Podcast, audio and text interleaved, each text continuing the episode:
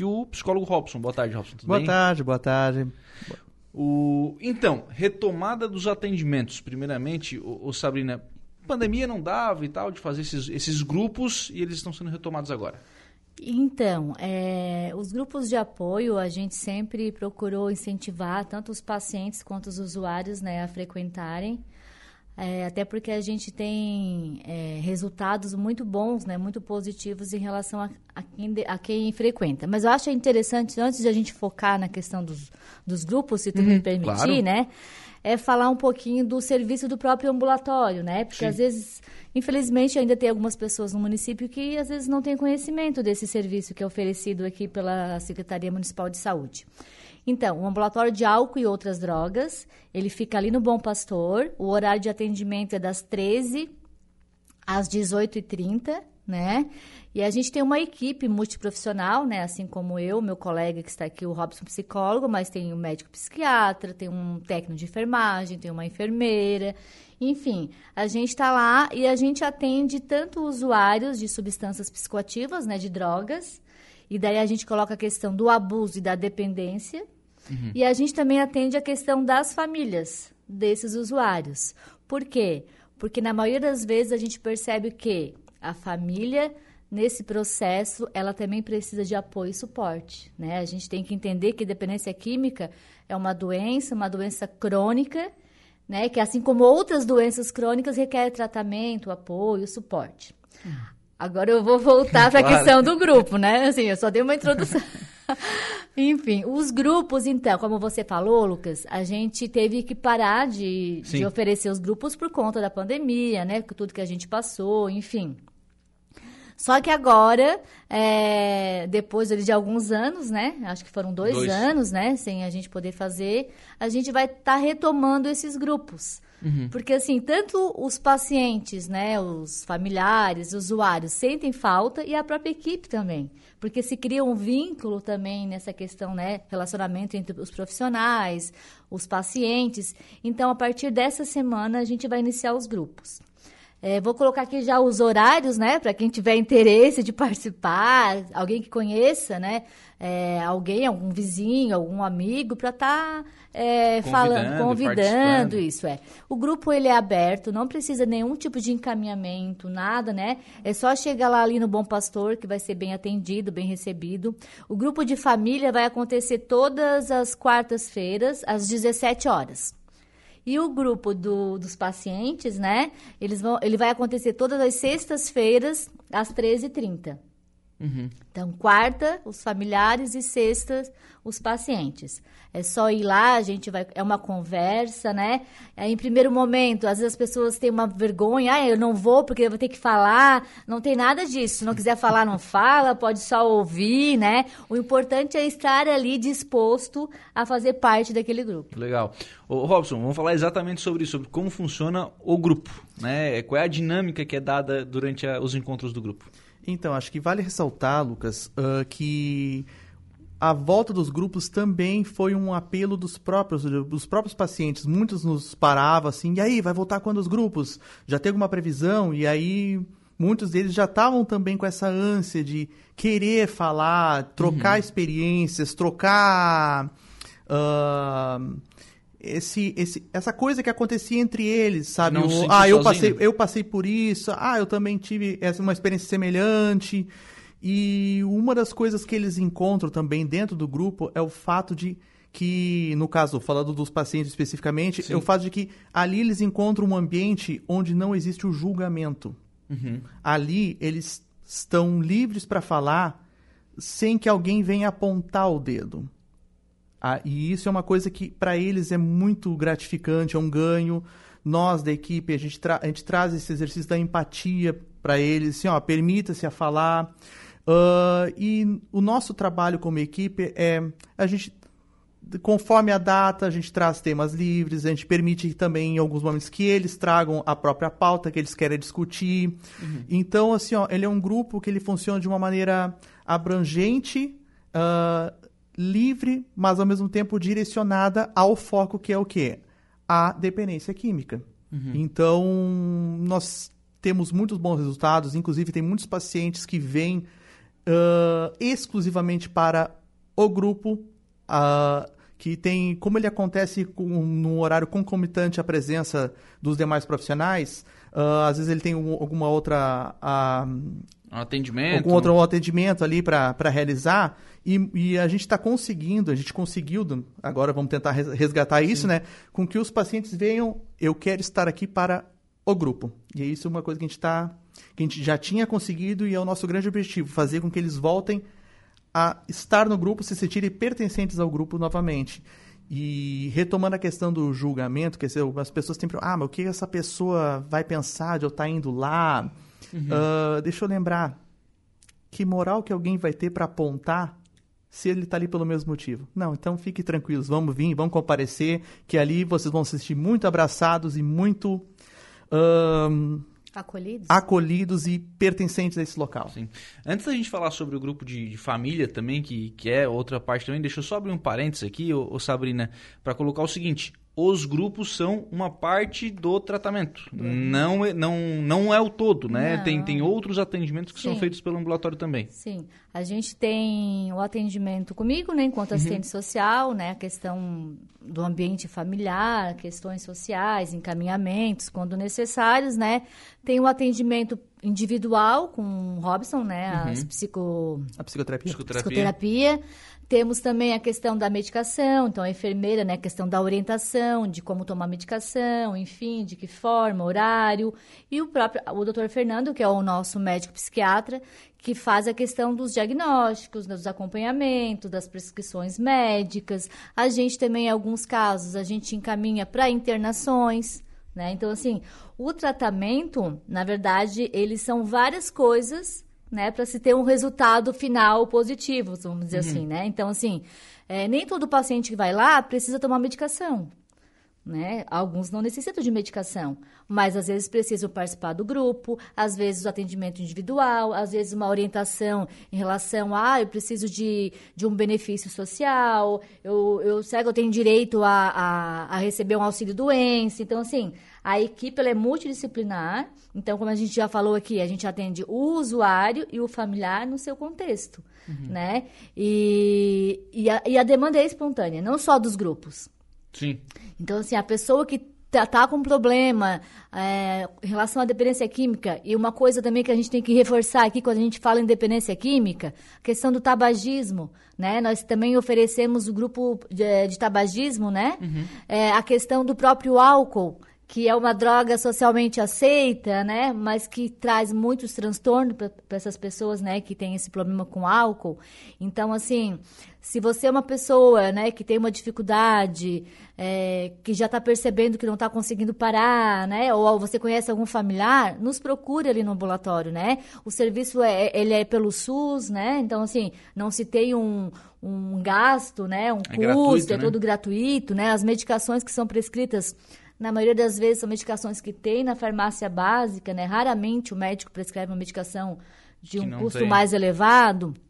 Então, assim, é um serviço, é, a equipe, é, ela segue numa mesma direção, né? Uhum. E o que a gente busca é mesmo dar esse apoio, desse suporte, fazer com que o usuário entenda de que realmente isso é uma doença, né? Que a família também compreenda que é muito importante a, participa a participação dela durante todo esse processo, né? Que muitos familiares a gente fala que acabam adoecendo nesse processo, Sim. que é o que a gente chama de codependência, né? O que é codependência? É quando aquele familiar ele vive em função daquele dependente, né? Então, assim, eu não tenho mais vida própria, eu não penso mais em mim, eu vivo em função do outro, né? E, e é lógico que, que, se uma pessoa vive dessa forma, ela vai acabar, vai acabar adoecendo, né? Uhum. Então, ela também precisa de suporte.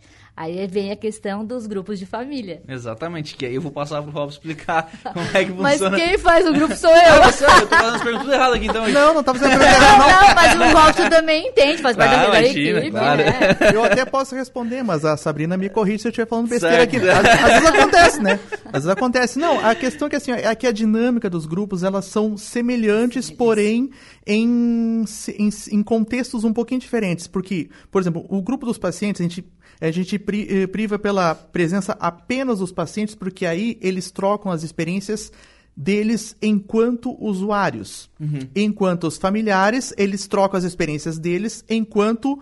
ah, Ah, eles vão no grupo dos familiares também, não, Não, não, familiar, separado, familiar é um grupo, certo? o paciente é o outro. Por que, que a gente não mistura? Porque aí, para evitar justamente aquele negócio que eu apontei ali, Do julgamento. a questão do julgamento, porque, ah, mas tu fez tal coisa. Então, para evitar, a gente, a gente torna exclusivo o grupo do paciente, nas sextas-feiras, às uma e meia da tarde, e o grupo dos, do- dos familiares nas quartas-feiras, às 5 horas. Porque aí, os familiares, no grupo deles, eles trocam as experiências deles, enquanto parente de alguém que tenha, que tenha o histórico de usuário, de, de usuário na sua família. Na, na verdade, vale aquilo que você estava falando para os usuários, né? Sim, sim. Sim, De- exatamente. De encontrar iguais, né? Exatamente. E aí o que que acontece? Ah, no grupo da família, eles trocando as experiências entre eles, ah, eles acabam também tendo os próprios aprendizados com a experiência do outro. Porque, ah, eu passei por, por essa situação, ah, mas na minha família, meu, meu filho também ah, teve essa, essa situação. E aí, assim, até uma coisa que eu acho que é legal esclarecer, que eu atendo na, no individual pacientes e também familiares. Porque o que acontece? No grupo, o grupo é quando surge as queixas ah, de, de comum de grande grupo. Quando surge alguma situação individualizada, é onde eles acabam vindo para mim num atendimento individual. E isso também se. Se... Faz parte desse arcabouço de serviços Exatamente. prestados. Também, ah, isso também é para os familiares que são codependentes de algum, de algum, de algum paciente. Uhum, legal. Deixa eu fazer uma pergunta para vocês, e aí quem se sentir mais à vontade responda. Porque a Sabrina estava colocando aqui o seguinte, ah, a, a questão da codependência, né? É, de você ver ali um familiar, um parente, um, às vezes um filho, um marido, uma, uma mulher, um primo, um tio, enfim, alguém da, da família é, nessa situação de, de dependência e ele não pode virar codependente a ponto de não ter a vida própria e só ficar ali, né, tentando resolver aquela situação. Mas também não pode abandonar.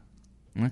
Como é que faz esse, essa, essa balança né, para para ajudar de alguma forma e não ficar, não se transformar refém dessa situação?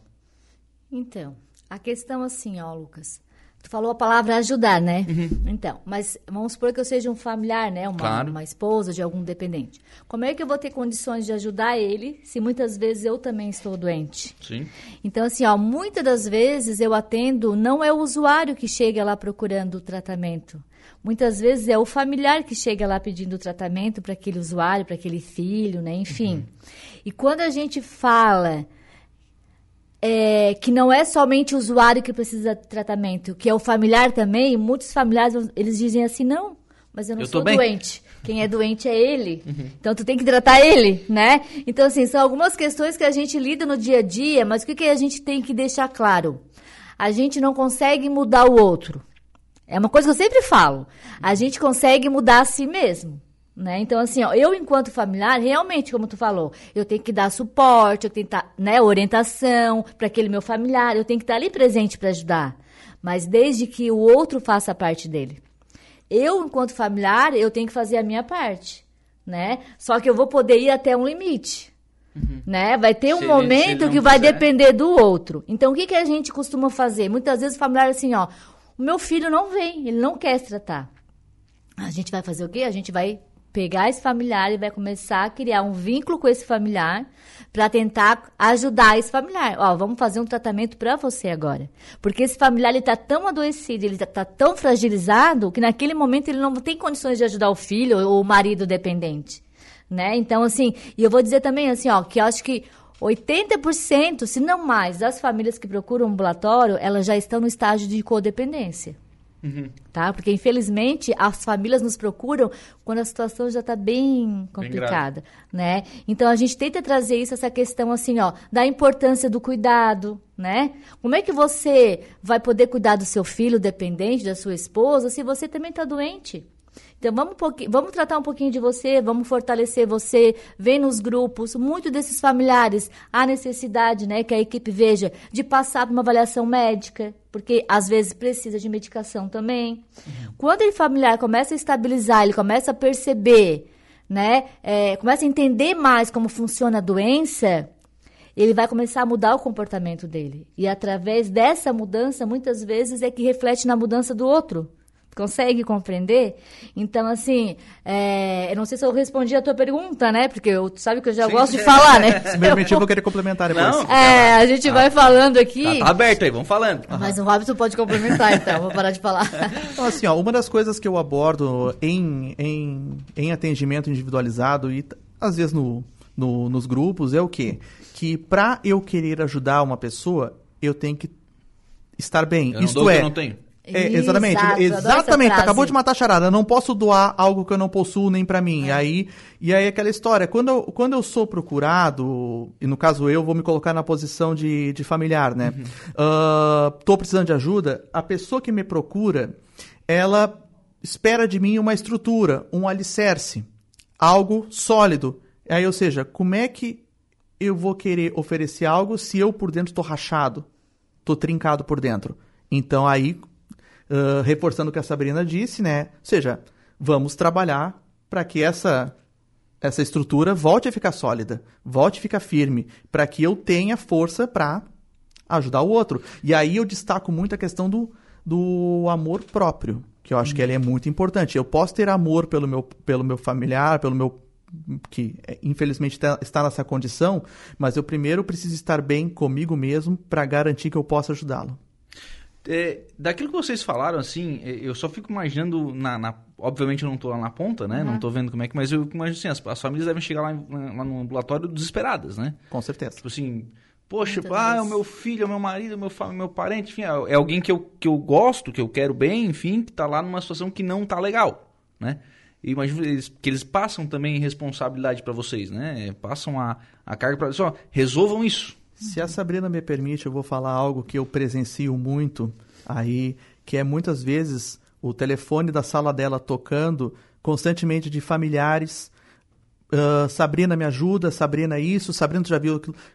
E muitas vezes é algo que está além da, da, da, do- da alçada, está além da, da, das- da- daquilo que pode ser feito, mas e que talvez fosse uma, algo que o próprio familiar deveria estar fazendo, mas joga para cima dela, da, da Andresa, que é a nossa enfermeira lá, para que elas resolvam, sendo que é uma responsabilidade dele, deles também, de, sabe, a gente está aqui para ajudar, mas sozinho a gente não, fa, não faz tudo, né?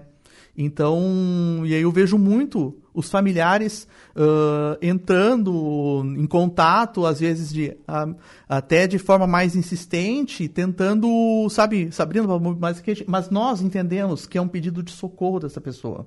Nós entendemos que, na verdade, assim, ó, o que ela está fazendo é, é um movimento de pedir socorro. E, e aí onde nós, como equipe, também exercemos um dos sentimentos muito importantes chamado empatia, que é se colocar no lugar dessa pessoa. Então, a gente entende quando isso acontece. É. Porque a gente lida com o sofrimento do outro, né?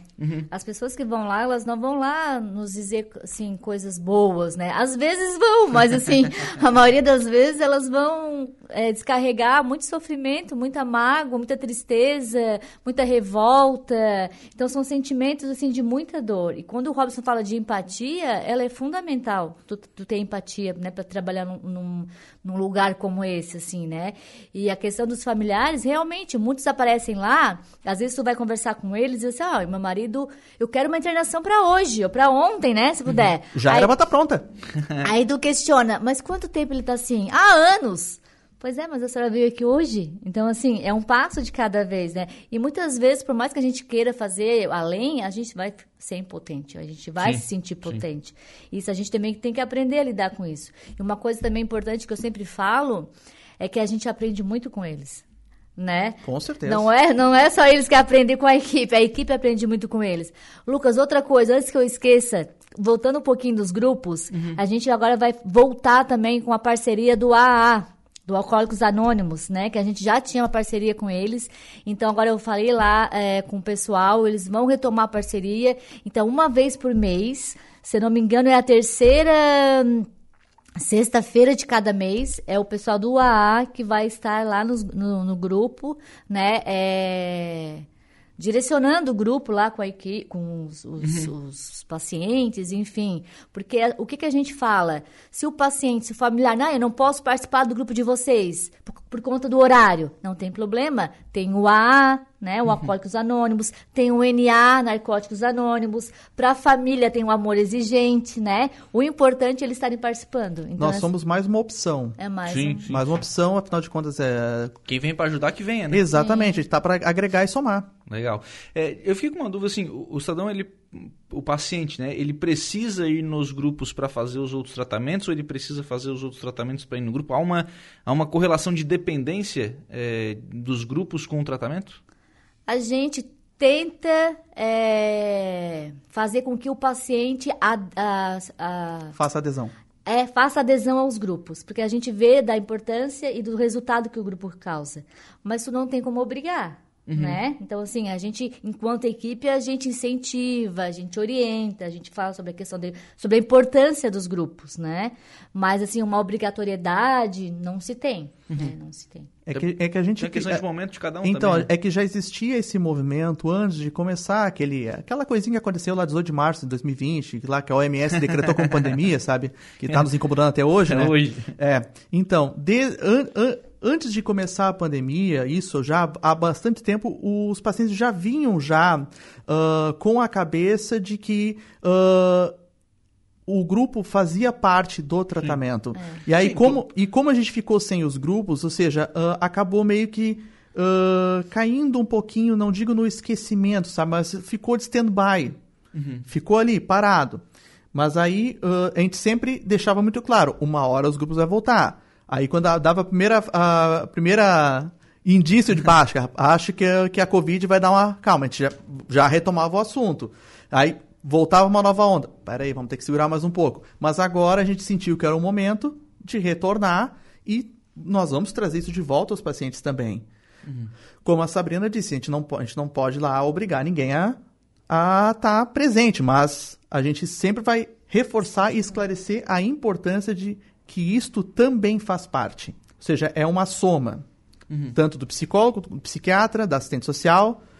O grupo também é um, é um pertencente a este ah, contexto terapêutico. Esse complexo de, de terapias que são feitas para auxiliar o paciente a largar essa dependência, né? E a gente também incentiva a questão da espiritualidade no tratamento, assim, né? E orienta. Independente do credo que a pessoa tenha, né? Aqui a gente não julga isso de maneira nenhuma, mas é assim, a importância de, tu- de tu acreditar em algo maior, né? Algo, algo, algo que possa te dar fortalecer esse processo também, né? E isso é, são coisas que não somente a gente trabalha, o próprio AA trabalha essa questão, né? O NA também trabalha a questão dos 12 passos, enfim, né? Então, é como o Robson disse, assim, né? São várias coisinhas. Pra- É porque, assim, infelizmente, a dependência cura, a dependência química não se tem uma cura ainda, né? Mas é possível viver, é possível aprender a lidar, né? E a gente está ali, enquanto equipe, enquanto ambulatório, à disposição da população. A única coisa que a gente pede, de preferência, né, se possível, é que as pessoas, ao nos procurarem, levem o cartão do SUS, né? Porque a gente só pode atender as pessoas que moram aqui em Aranguá. Mas também, se não tiver, a gente, né, o, CP, o CPF, enfim, né? Mas é, a demanda é espontânea e aberta, então. A gente falou hoje um pouquinho sobre os grupos, né? Óbvio que o ambulatório tem outros tantos, né? Atendimentos que, que são realizados. Eu só quero reforçar isso, assim. é, demanda, quem pode procurar, onde pode procurar, como é que faz para procurar? Só ir no Bom Pastor. Das, Demanda espontânea. É, demanda espontânea. Não precisa ter encaminhamento de postinho. Demanda encaminhamento- espontânea é só ir. É só ir. É só ir. É só ir, ter boa vontade e Ter aparecer. boa vontade, querer o tratamento, vai, vai chegar lá, a gente vai acolher essa pessoa, saber um pouquinho mais da história dela, né? A questão do. Se for o paciente, é, qual é a droga de, de uso, ou as drogas, né? Quanto tempo, a frequência, saber um pouquinho do contexto familiar, enfim. E daí a gente vai avaliar, vai fazer o plano terapêutico de cada paciente ali, individual. Uhum. E vai propor um tratamento. E a partir dali a gente começa a acompanhar aquela pessoa ou o familiar. Eu acho assim, ó, Lucas, uma coisa que a gente precisa ser bem honesto, Sim. aqui, que, que nós sempre, sempre abordamos com todos que nos procuram, que quando a pessoa se aceita ou aceita o quadro de dependência química, a, a gente sempre, sempre deixa muito claro que, infelizmente, é algo que não possui cura. Mas que, seguindo as orientações médicas, terapêuticas, psicoterapêuticas e as restrições, eu comparo muito até com o diabetes. Uhum. Diabetes a gente sabe que é uma doença que não tem cura, né? Que é a questão da, da Do açúcar no do, sangue. do açúcar no sangue, a a, não produção de insulina. Mas, se o diabético tomar insulina direitinho, seguir as restrições, ah, ele vive normalmente como qualquer outra pessoa. O dependente químico é praticamente a mesma coisa. Se ele seguir as orientações, as restrições, tomar as medicações certinho que quando, quando prescritas, né, caso seja necessário, e seguir as orientações clínicas, ele vive normal como qualquer outra pessoa. Uhum. Dá pra vencer. Claro, é possível vencer. Pra vencer. É possível. Essa que é a grande mensagem. E é para isso que a gente está lá, né? Para fazer a pessoa vencer todos os dias. Obrigado, Robson. Um abraço. Obrigado, Sabrina. Um abraço. A gente que agradece.